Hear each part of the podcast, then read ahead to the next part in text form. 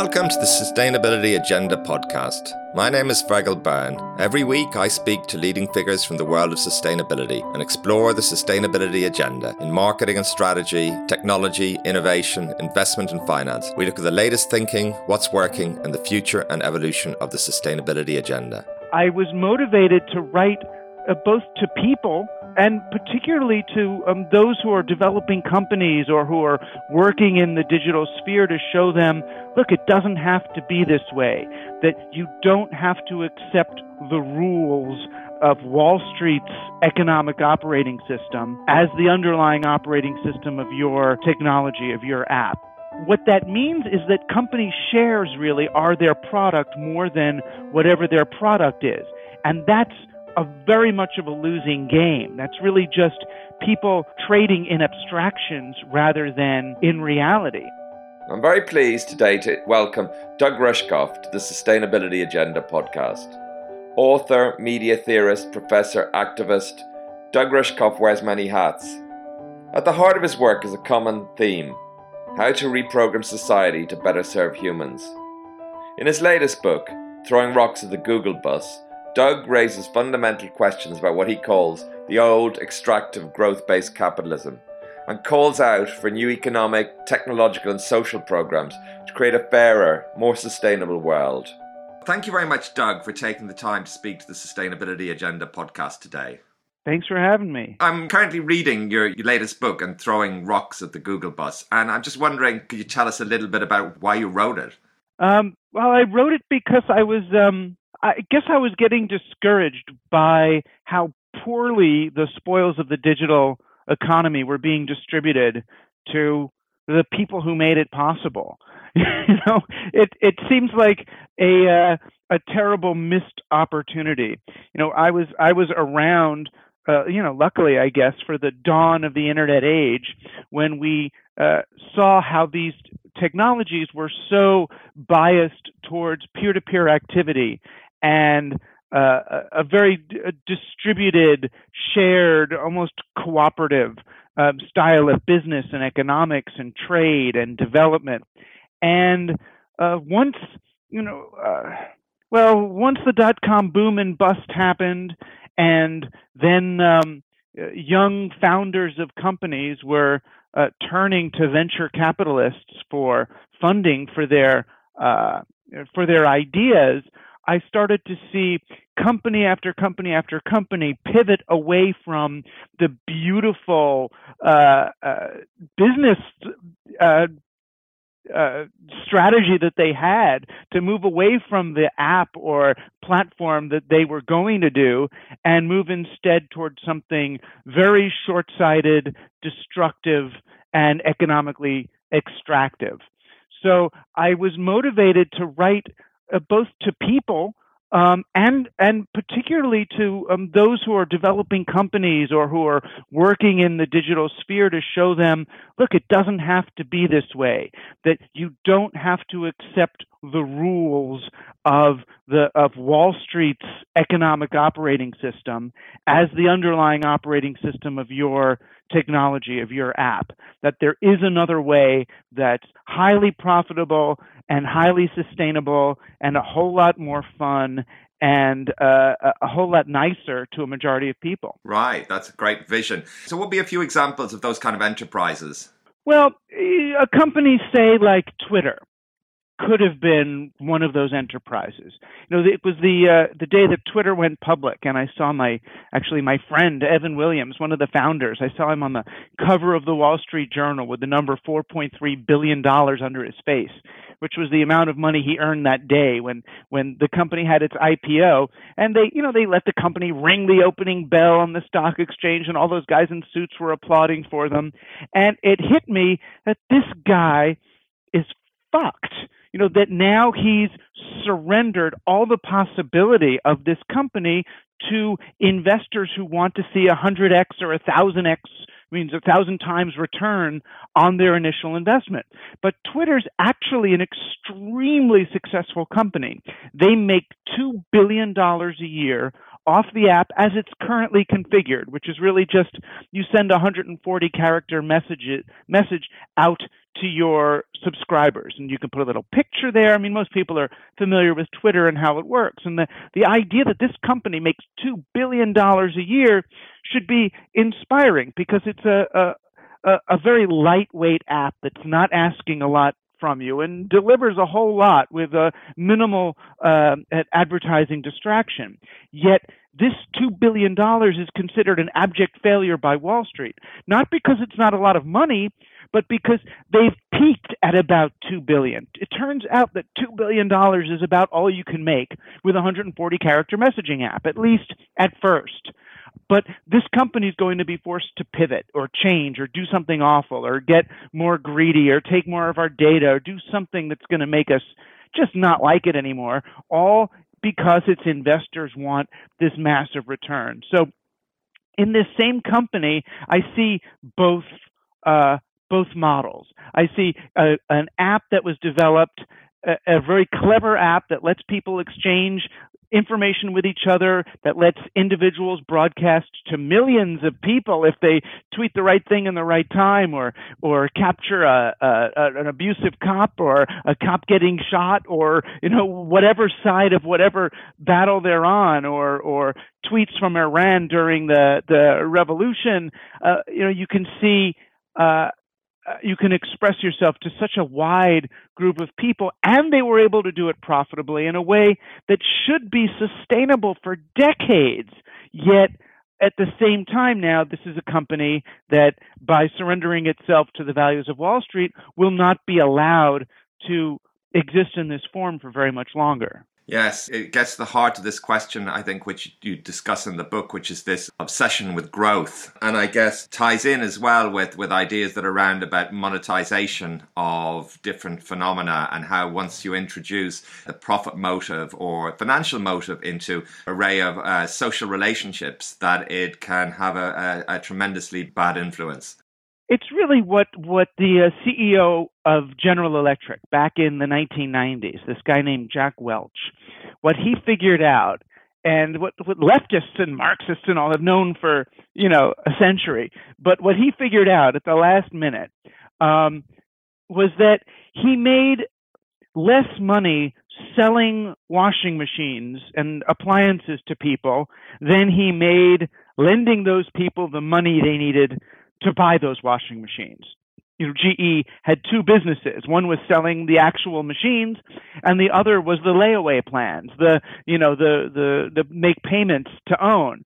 And he thought, well, shoot, if I make so much more money just lending people money than I do uh, than I do selling something real, then I'm going to sell all of my productive assets. I'm going to sell my real industries, which he did, and go into financial industries because I make more money making financial instruments. And that's really the way the entire stock market works. You make more money selling a technology company than you do with a technology company. So when an investor invests in a tech company or in an app or in a platform, they're not thinking, oh, this app or platform will make a ton of money. They're thinking, I can sell this thing. I can sell my shares at some later point. I can I can go go through what's called an exit strategy. What is your exit? The exit means how you get rid of the shares that you've just bought, ideally at a profit. So what that means is that company shares really are their product more than whatever their product is. And that's a very much of a losing game. That's really just people uh, trading in abstractions rather than in reality. And it's what leads to these problems. It's what leads to New York City being unlivable because all of the apartments are really just investments of giant sovereign funds and Goldman Sachs. And, you know, we can't, as humans, we can't compete with, uh, in a world where everything that we actually need is becoming a commodity for some uh, financial scheme. Right, right. And uh, you mean you highlight this problem, but it's for technology companies, but I think it's probably a, a, similar trajectory for all kinds of companies. I mean, how does technology change this situation, or should we say make the problem worse? well, technology exacerbates it in a couple of ways. I mean, one, it just d- digital companies can grow really quickly. You know, you can you can go from one user to a million users overnight. So the the uh, accelerated growth rate, or even just this illusion of growth, is very attractive to uh, financial markets, which are looking for ways of accelerating growth. They don't want to buy a company that slowly grows over 10 or 20 years, the old AT&Ts and Exxons and, you know, the big old companies that our grandparents bought. They want something that they can buy now and sell next week for a hundred times what it was. And these digital companies are a bit steroidal that way. You know, they, it's like they're pumped with, with, uh, uh, some kinds of, uh, uh, of steroid that lets them, uh, grow faster than a, a real organic company would grow. They can grow exponentially because they don't depend on human activity. They don't depend on actual human consumption in order to grow. They're uh, they're almost leveraged against themselves. They're like uh, they're more like derivatives than they are like um, than they are like companies. So there's that, and there's also it, it's being influenced by what's known as power law dynamics You know, and that's the way, you know, online, how there's uh, the ability for almost anyone to post a song to SoundCloud or iTunes. But even though there's so much more access to uh, music distribution technology than there ever was before, there are fewer stars. There are fewer people making money on music than ever before. So there's a Taylor Swift, you know, or a, Kanye at the very top of the pyramid, but they're they, and they sell more records than anybody has sold before, but everybody else says sells less. And that's very counterintuitive because we thought the internet would be so distributive, everyone would have the ability, and we'd all be buying and selling from each other. But turns out the reverse is true that these platforms are very self reinforcing, that once you end up in the top 10 list of a Twitter feed or a, an iTunes, uh, iMusic uh, list, then other people see it and buy it and buy it and so on. And, and it, it creates these self reinforcing loops where you get extreme winners and everybody else is the loser. So it happens with companies too. You end up with an Amazon or a Tesla or a, a, a, a Apple or a Google on top and millions of companies in, in the also ran position. Yes, yes, these winner takes all markets or companies and in different ways. What needs to happen? I mean, all this potential was there. It's a distributed, you know, the internet, uh, distributed system in its most perfect sense, I suppose, um, although that might change if the, you know, net neutrality and so forth. But what can be done now to try and mitigate some of these, as you say, the, the drivers of power laws and things to have those work in the interests of, as you say at the beginning, the, the contributors, the, the, the workers, the people people who are giving to these platforms? Well, I mean, the the solution, um, for better or for worse, it, it takes longer than a tweet to explain. That's why I wrote a whole book. So yeah, it still it takes four or five hours to kind of it really does to absorb sort of what you need to know in order to undo this five or six hundred year trend towards financialization. But you know, briefly, the kinds of things I I show people you know how they work and how to do is uh, are are really principles for making other people rich. You know what what we have to do as as businesses and individuals is realize that if you make your money by extracting it from a marketplace then it's going to be harder to make money the next day. You know, so when a Walmart or a, a big store goes into a town and says, "How can we put all the local businesses out of business so that everyone has to come to us not only for their goods but for their employment. And once they come to us for employment and we're the only employer left then we can hire them all as part-time and not give them any benefits so that you know the social welfare will have to pay for all of that. Um, when you take that kind of scorched earth attitude towards your market you end up killing the goose. You end up killing the economy, the marketplace on which your business is actually depending for long term sustainability. So, what I'm arguing is, and it seems counterintuitive at first, but what I'm arguing is don't bankrupt your customers. In other words, don't kill them. Don't kill your market because when you kill your market, it's gone. You can't take any money. Instead, what we should be doing is optimizing our economy, not for the extraction of capital from markets, but for the velocity of money. How do you increase the number of transactions?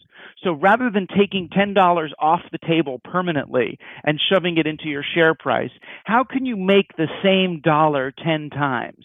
Right? That, and you and you'll make the same revenue. You'll have the same revenue number on your balance sheet, but you'll have done it without just taking everything away, without removing currency from the system and then just sitting on this money. So I'm looking at, at different ways of doing that. What I, I show how you can uh, adopt the the principles of a family business that's looking more towards long-term prosperity and sustainability than short-term shareholder growth.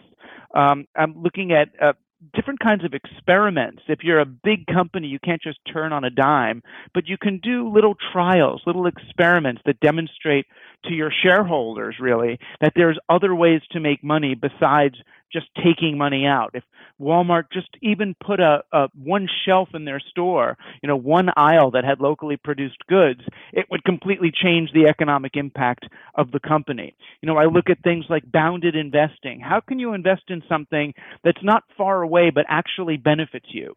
So the U.S. steelworkers, for example, they took their retirement fund and they invested it in construction projects that hire steelworkers.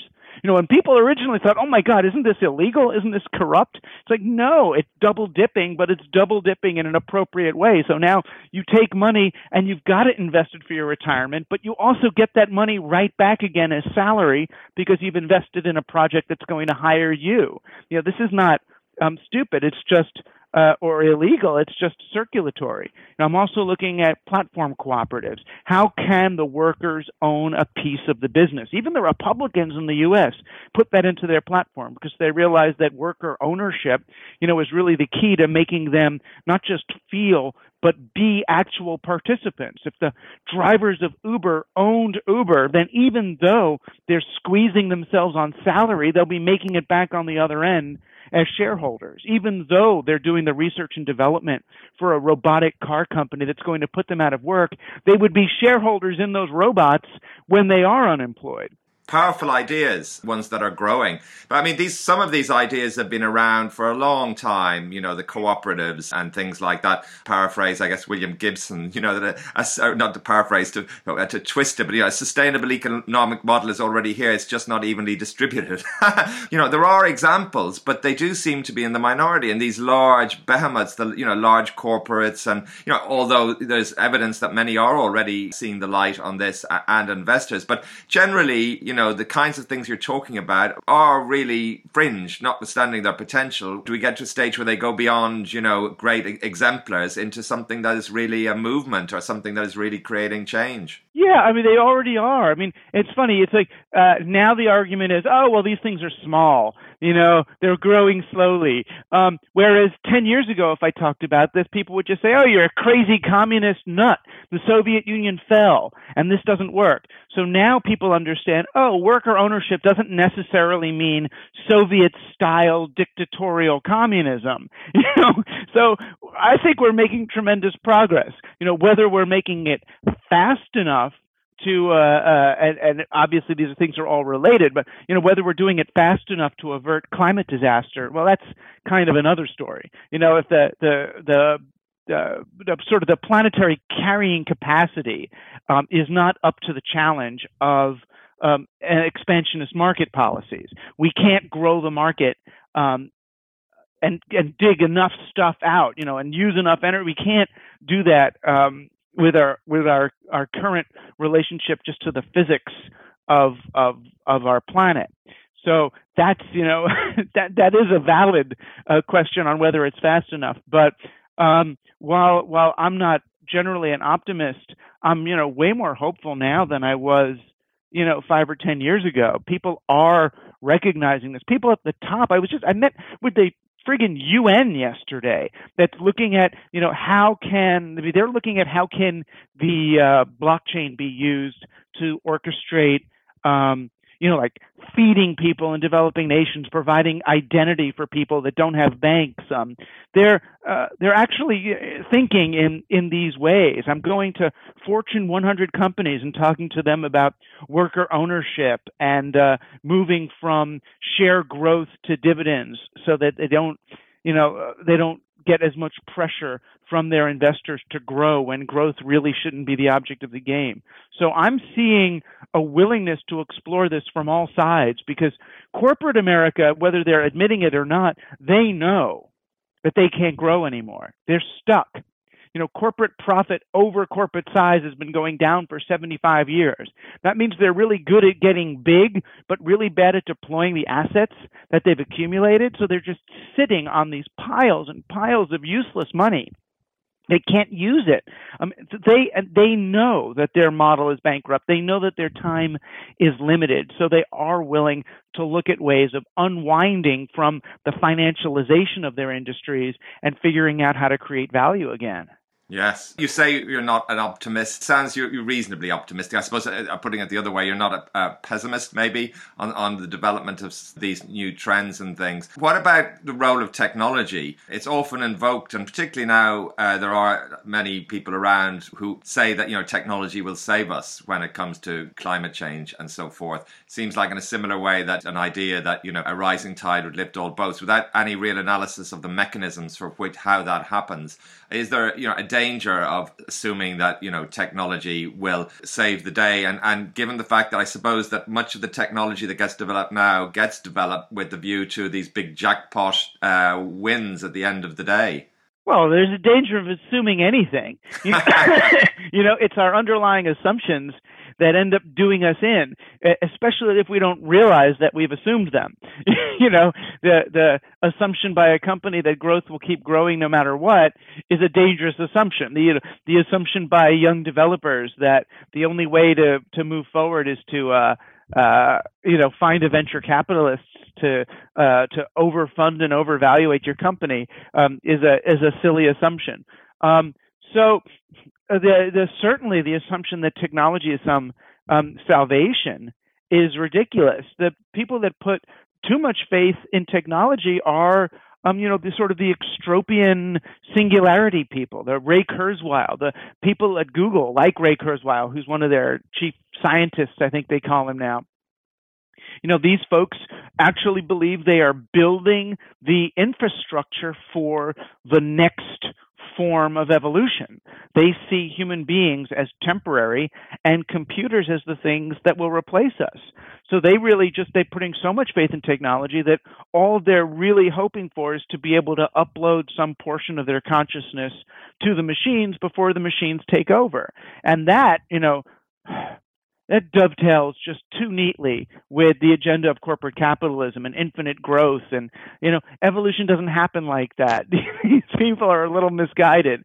And and uh, and certainly to push to try to make that happen um, it it assumes that we know and we know humans limit humanity's limits that we that we've done everything we can do and that we might as well just surrender the planet to this next uh, form of non-life and that's uh, that's sad, you know. And when I bring this up to those people, they say that I only say this because I'm a human, you know, as if it's some some form of hubris, you know. And and so that's why you know now that's why I'm using the language of team human. You know, I am on team human. I am a, a digital humanist, you know, and I think that that it, digital technology should be directed towards benefiting human beings and the the natural planet on which we live rather than dedicated to you know very abstracted systems that we know you know abstracted systems like uh, uh, stock market and capitalism which we know if uh, let uh, let uh, to proceed um, without intervention um, will destroy the environment will destroy um, will, will make this place unlivable for humans at any rate Right. So maybe one last question. I just, what is your vision then for a distributed democratic economy? I mean, looking over the next, I don't know, what kind time horizons meaningful to look at that question, or do you think about it like that? I don't know that I do. You know, I'm I'm not a utopian uh, in that way. So I'm not like looking at a an, an end state. I'm thinking about things, I guess, very incrementally. Um, So yeah, I'm just hoping that people become uh, kind of more conscious of the ways that their activities are either kind of promoting the agenda of Team Human or promoting the agenda of something that's quite anti-human, you know, and then figuring out how do we incrementally um, shift those behaviors, shift those policies. So you know, it could be anything. And you know, sometimes there's big wins and sometimes there's little ones. You know, one thing I'm I'm pushing for now in the states is to have them reverse the tax code so that instead of punishing dividends and rewarding capital gains, we reward uh, revenue income, salary, and we punish capital gains. You know, that seems like a really simple one if what we want to do is promote the velocity of money and circulation of money rather than the extraction of money. So, you know, and we'll see. If there's a win like that, then that will have a huge trickle effect and accelerate a whole lot of stuff. You know, meanwhile, if I can get one Fortune 500 company to give 10% of its shares to its employees, you know, that's a small win, but uh, it's still a win. Yes, absolutely, absolutely. So, just tell me, I guess, finally about a little bit about the Team Human project and what are your aims there? Well, the Team Human is is a podcast and a website. And the idea, it's similar to yours in some ways. I mean, what I'm looking at is uh, how to share uh, strategies for conscious human intervention in uh, the socioeconomic machine. You know, how do you do debt resistance? How do you do a local currency? How do you do a community supported agriculture? How do you turn around a, com- a company that you live in? How do you uh, uh, how can we understand the actual environmental impact of the supposedly clean digital media that we use? And so it's a it's a website to or a, a podcast to explore the ideas, and then a website for people to follow it up. Because you know, after I wrote this book, this Throwing Rocks at the Google Bus book, I've been getting hundreds of emails a day uh, for requests for help. Will you please come out to our town and help us start a local currency? Or will you come to our company and do this? Will you do that? And I mean, some of them are even, you know, people who are willing to pay to to get these services. So what I'm looking I'm trying to figure out how to do is get a list, uh, uh, on almost we have something called Angie's List here or a Craig's List, a list of um, kind of new economic or sustainable economic practitioners to help these companies and towns do the things they want to do. You know, form benefit corporations and uh, form worker cooperatives and turn over. People want to turn over their companies to their workers. That's a big movement now. A lot of boomers who are uh, realize there's such a tremendous tax benefit in turning their company into a worker cooperative when they retire that there's a huge demand for it but i've got to find lawyers who are willing to be paid their normal fees to do these things and there's just not that many qualified lawyers who understand um, these these sort of new economic mechanisms. Wow, that's a brilliant vision. When is this happening? I'm launching. Uh, hopefully, you know, by August, I'll have this thing up uh, you know, teamhuman.fm is where we'll put it because I think FM is is podcast like. Yes, definitely. There's quite quite a, quite a lot of FMs out there doing good podcast work. Thank you so much, Doug, for taking the time to speak to the sustainability agenda and to share your vision and thoughts on these important questions. And I wish you the very best of success. Thanks. Thank you for listening to the Sustainability Agenda podcast. I hope you found it interesting. Please sign up at the sustainabilityagenda.com website or on iTunes to make sure you don't miss any future episodes.